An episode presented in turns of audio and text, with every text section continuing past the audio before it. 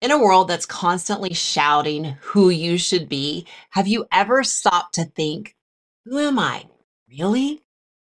I want to take you through eight powerful steps where you're going to uncover the true you. You're going to align with your deepest values, and you're going to come out the other side with a new sense of direction and joy and fulfillment that you may have not felt before. I want to introduce you to Awaken Me, a journey to finding you, which is a transformative experience. It's crafted by me, Amy Wine, an award winning marriage and family therapist, professional counselor, and peak performance mindset coach, and a business strategist. I understand how to help people find out who they are at their core. And this is designed to do that past all labels and expectations of other people, of who they think we are and who they say we should be. So, isn't it time to find out who you are and get out from under of all the expectations of the roles you play and who everybody else thinks and says you should be and how you should act? Because I think it's time to awaken your true potential in life. So, join me on this journey, hit the link below, and step into a life that you were meant to live. I'll see you inside. Welcome to Couch Time with Amy Wine, the podcast that's all about helping high achievers like you thrive in life, relationships, and business. Hey there, I'm your host, Amy Wine, and each week I will be bringing you insights, inspiration, and practical strategies to help you live your best life. So, whether you're looking to improve your relationships, grow your business, or find more meaning and purpose, you have come to the right place. With expert interviews, real life stories, and actionable advice, Couch Time with Amy Wine is the ultimate guide to personal growth and success. So grab your cup of coffee or tea, like me, get comfortable on that couch, and join me for real life, real relationships, real people.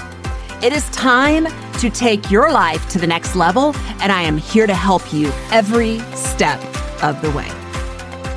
All right, so how are you feeling today? Are you feeling connected with your spouse? Are you feeling disconnected with your spouse? I think it comes in a common cycle. Sometimes I am connected and feeling great, and that may last for a little bit, but doesn't it inevitably just flow back around to disconnect? And if you're not careful and you don't watch it, you're going to be in disconnect for such a long period of time, it's harder to pull yourself out. So start recognizing it earlier and jump back in to your marriage. All right, friends, today I want to talk to you about a common cycle that I see in marriage counseling. And I'm going to go through a scenario with a couple. They're fictional, they're made up off the top of my head, really, but it's something I see so much I can speak to it. So we're going to call this couple Rosie and John. We'll just go with my husband's name, but we're not talking about my husband. We're talking about Rosie and John, the fictional couple. And what is happening is, let's say they've been married about eight years. And they are having intense fighting and lack of communication at all, unless it's fighting. And we all know that that type of communication doesn't get through. So when I speak with Rosie, Rosie is the more pursuing partner. And John is the more withdrawing partner. Now, you've heard my John and I talk about our relationship in this manner here, too, right? That we have had this cycle ourselves. So, we're going to talk about the pursuer withdrawer cycle in a marriage. It is so devastating. And you just see, man, the rage that comes up, especially behind closed doors. Y'all can put on a mask and go outside and be with your friends and be the it couple, or with your family and be the it couple. And nobody really knows that you are falling apart. So that happens a lot. But let's just say Rosie is the pursuer, John withdraws. And what Rosie would say, she would feel like this. I'm going to give you an explanation of what she would feel like. I get so mad at him. I hate it, but I do. He's so competent at work. He's such a leader there. Everybody loves him. He does great things there. He has many accomplishments, and I'm so proud of who he is there. But at home with me, he just melts, runs away, and acts like he's a toddler or a baby or He doesn't have the ability to talk and stand up for himself and interact or even know how to communicate. I am so frustrated with him. This is what Rosie would be saying, right? But here's what I would learn as I go along. And if I were working with a couple in this scenario, I would learn this. I would learn that fictional John got nervous when the couple began to argue. And when it escalated, he learned he wasn't a match for Rosie, that she took it to such a high other level that he could no longer even compete.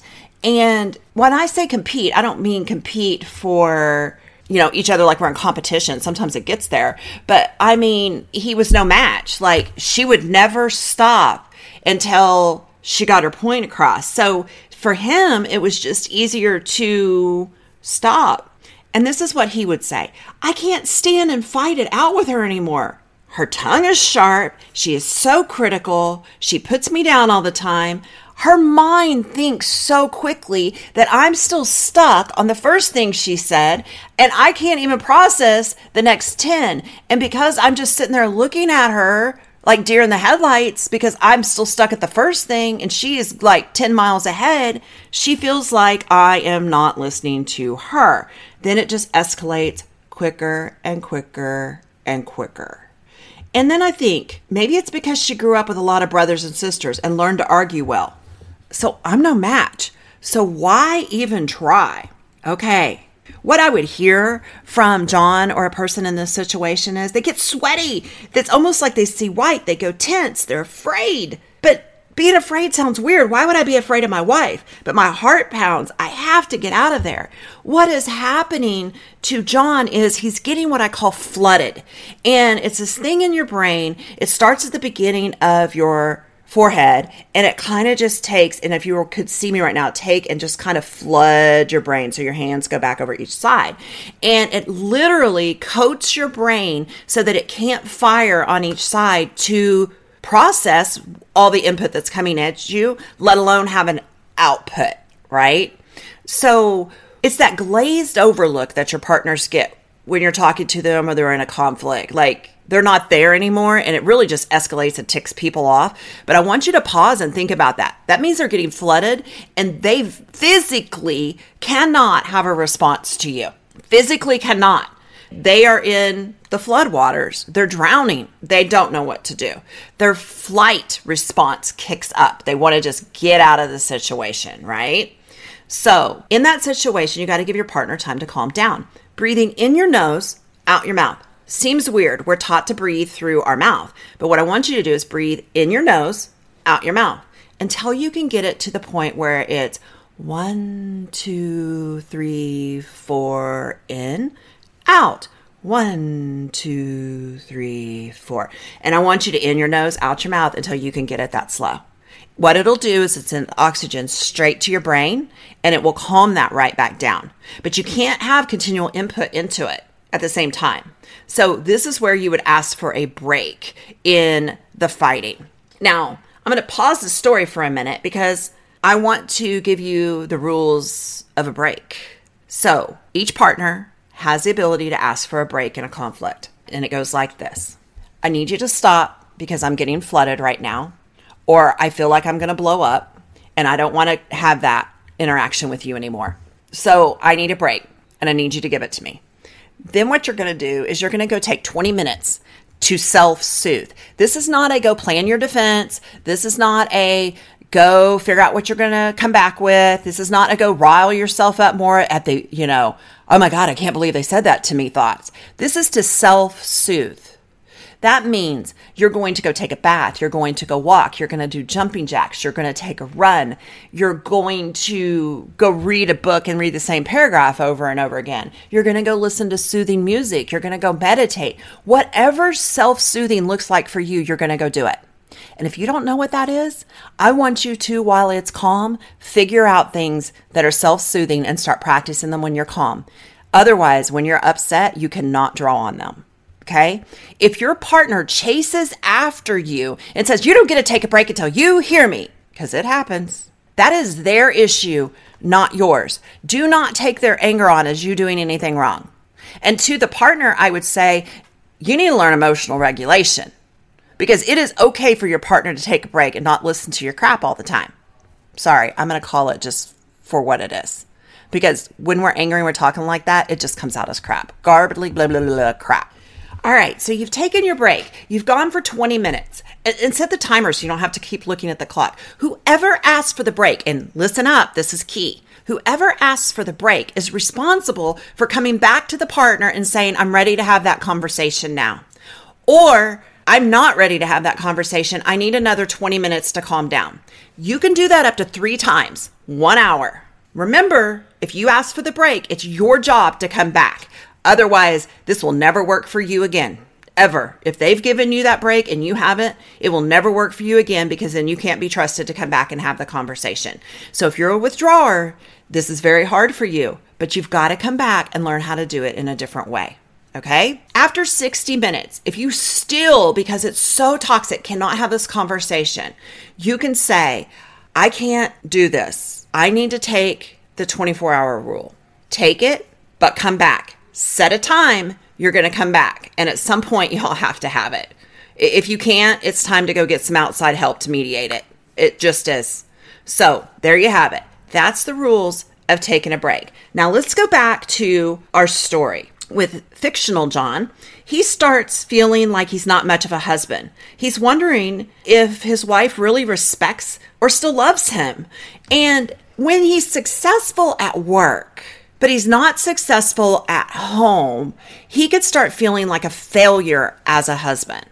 And this is common. So, what do you do when you're failing something? You procrastinate, you don't do it, you don't engage it, you don't like the feeling, especially if you're highly successful in your work life. And this goes for men and women too, but I see it a lot with men. Then they feel like a failure. They're not going to engage it, right? They're just not going to do the work that needs to be done. Because he is feeling like a failure at home, John would say it's all very frustrating. He might get fidgety. And I would want to know what's the fidgety about? Like when I'm working with somebody, they get fidgety and you could just see them intensify in their body while you are talking to them.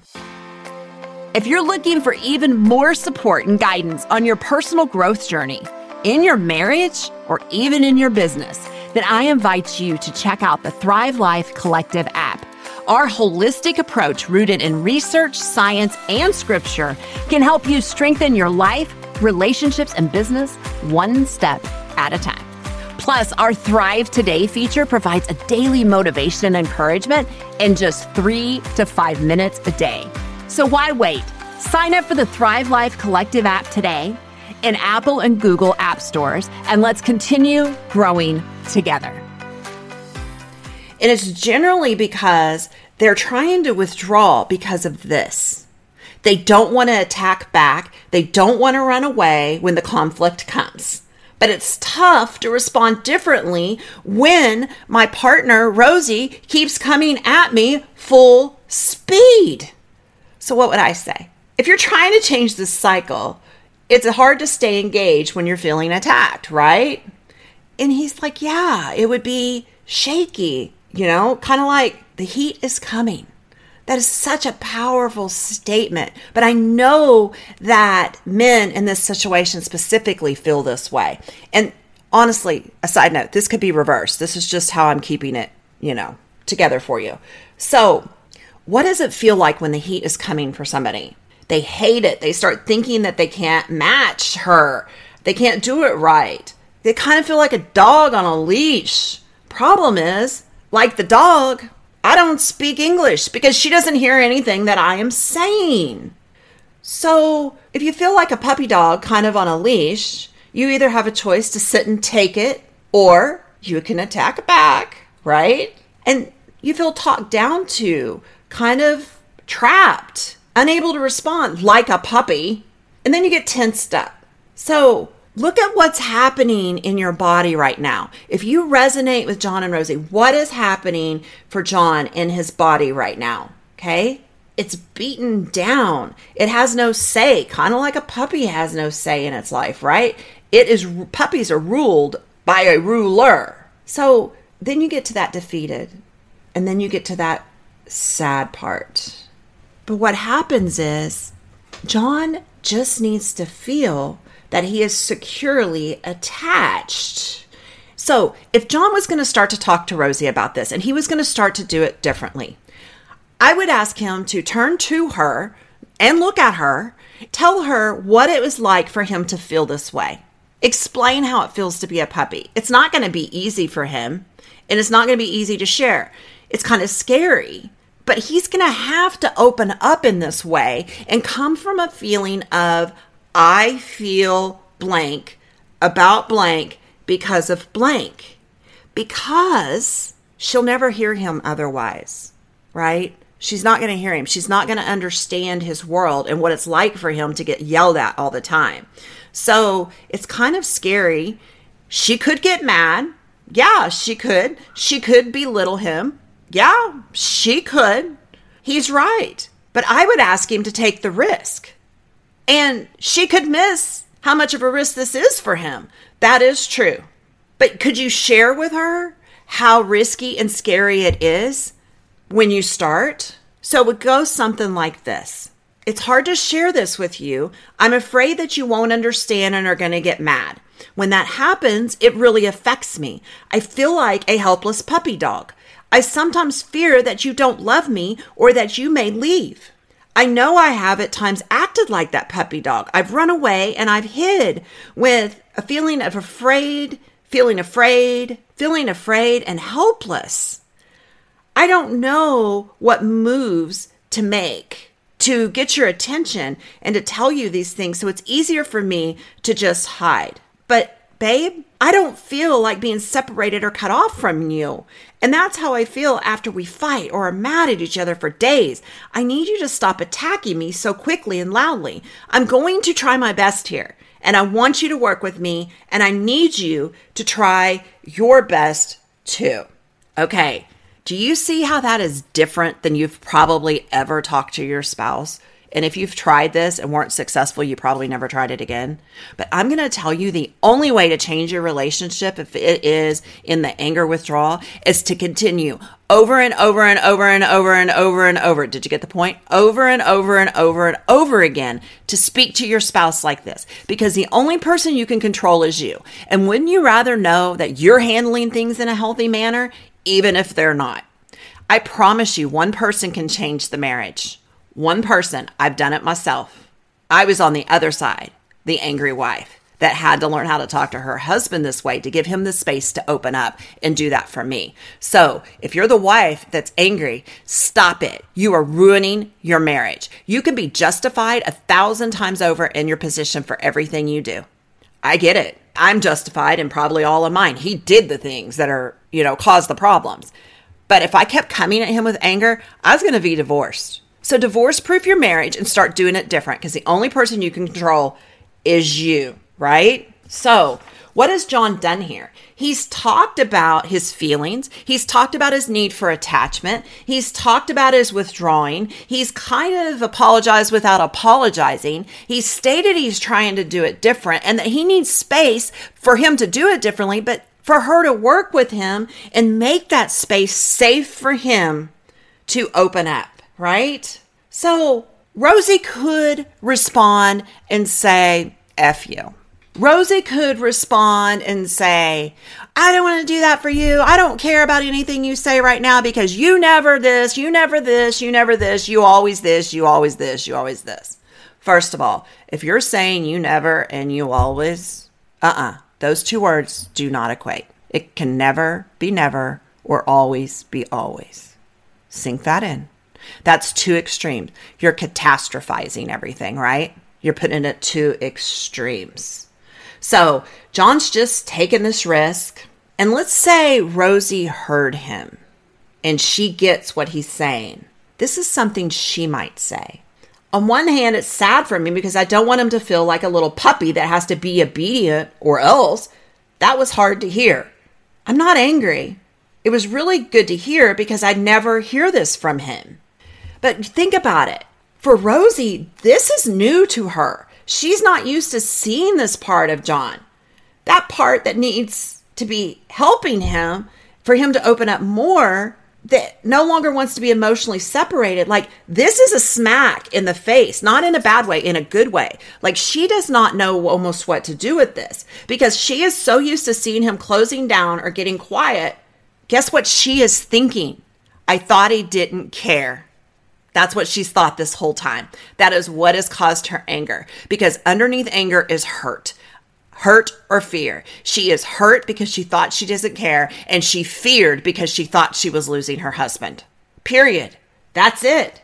And right now, she's feeling sad for him, sad for her, sad for her relationship. And I would ask her to share what this meant. And this is something she might say. I'm sad that you feel this way. I never wanted you to feel unloved or be afraid that I might leave you. I don't want to leave you. I just didn't think you cared this much. I'm used to seeing the backside of you walking away, of your silence, of your withdrawal, of your acting to me. It comes across as if you never cared. So I do want to meet you in this place, right? Because why? John was vulnerable with her. He opened up, he used his big boy words, and he told her how he had been feeling. Okay? Problem is, if Rosie comes back angry and he's been vulnerable, he's going to shut right back down. Boy, that lock and key is going to be thrown out into the vast ocean. But I am telling you, if you are fictional John here, do not do it. You may not get it right the first time. You may not get it right the second time or even the 15th time. But what if 16 was your time and you changed everything just in the way that you're talking? Okay? And for Rosie, I would say Listen when he tries. He may not get it right. He may forget to not attack back. He may forget to only speak from himself. But hear what he's saying. Allow him to get vulnerable with you because the number one thing you're asking him is to come and save you and wrap you up so you don't have to be angry anymore and you feel loved and you feel cared for. That is what you're wanting. You are angry and you're just saying, please come and hug me and tell me you love me and we're going to be okay. That is not going to happen for you in anger. It, it just is not. But isn't that exactly what you're asking for? Right? At the end of the day. So I hope that you guys got something out of this exercise, that you liked hearing about Rosie and fictional John because I don't want you to mistake him for my husband, although he actually was. I probably should have just put that in there. I want you to know it took me, if I was Rosie, coming and changing the relationship. It was not John that opened up first, it was me. And it took me taking the anger back from a place of me and explaining things to him differently. And it didn't happen overnight, y'all. I'll be real. It didn't even happen maybe the first 30 times. And yeah, I had bits of anger in there and frustration. And it took us quite a while to repair it. But now it is better than it's ever been before. And I promise you, if you stick with this and learn to speak to each other from a place of vulnerability and from your perspective, then you are definitely going to change your marriage. And I hope that you have loved this story and this information here. And if you would do me a favor, if you could rate and review the show on iTunes, I would so appreciate it. I really would. And maybe you'll even hear a shout out of you for your review because I think I'm going to start doing that. I love some of the reviews. They have blown me away. And I know this is so much needed and I want to be here for you. So drop me a line. Hello at amywine.com. Tell me what you want to hear on the podcast. I'll make an episode for you, most likely. Thanks for tuning in to Couch Time. This is Amy Wine, and I hope you've enjoyed today's episode and gained some valuable insights that you can apply to your own life, relationships, and business. Remember, you're capable of achieving anything you set your mind to, and I believe in you. Keep showing up, keep taking action, and keep striving for greatness. If you enjoyed the show, don't forget to subscribe. I would be forever grateful if you could please leave a rating and a review and share it with someone who you think could benefit from these conversations. And don't forget to hit that subscribe button so you never miss an episode. Until next time, keep living your life authentically and intentionally on purpose and keep thriving in all areas of your life. Thanks for listening, and I'll see you on the next episode of Couch Time with Amy Wine.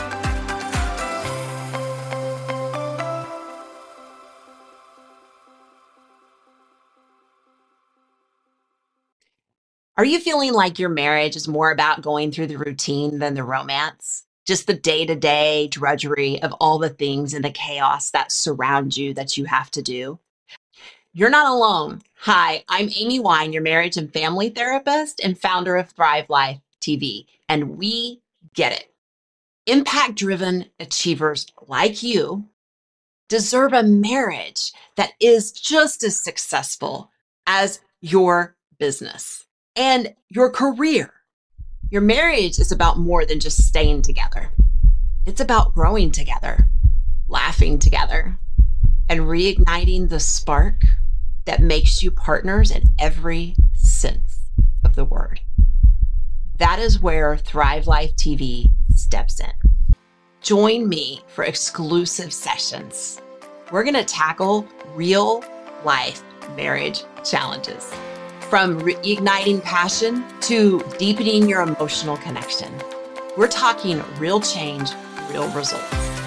It is time to transform your marriage into a thriving partnership that you both deserve. On Thrive Life TV, you're going to find practical strategies, shared experiences, and that extra push you need. Are you ready to uplevel your marriage? Visit thrivelifetv.com and let's bring the joy and love and yes, the fun back in your marriage. I'll see you inside.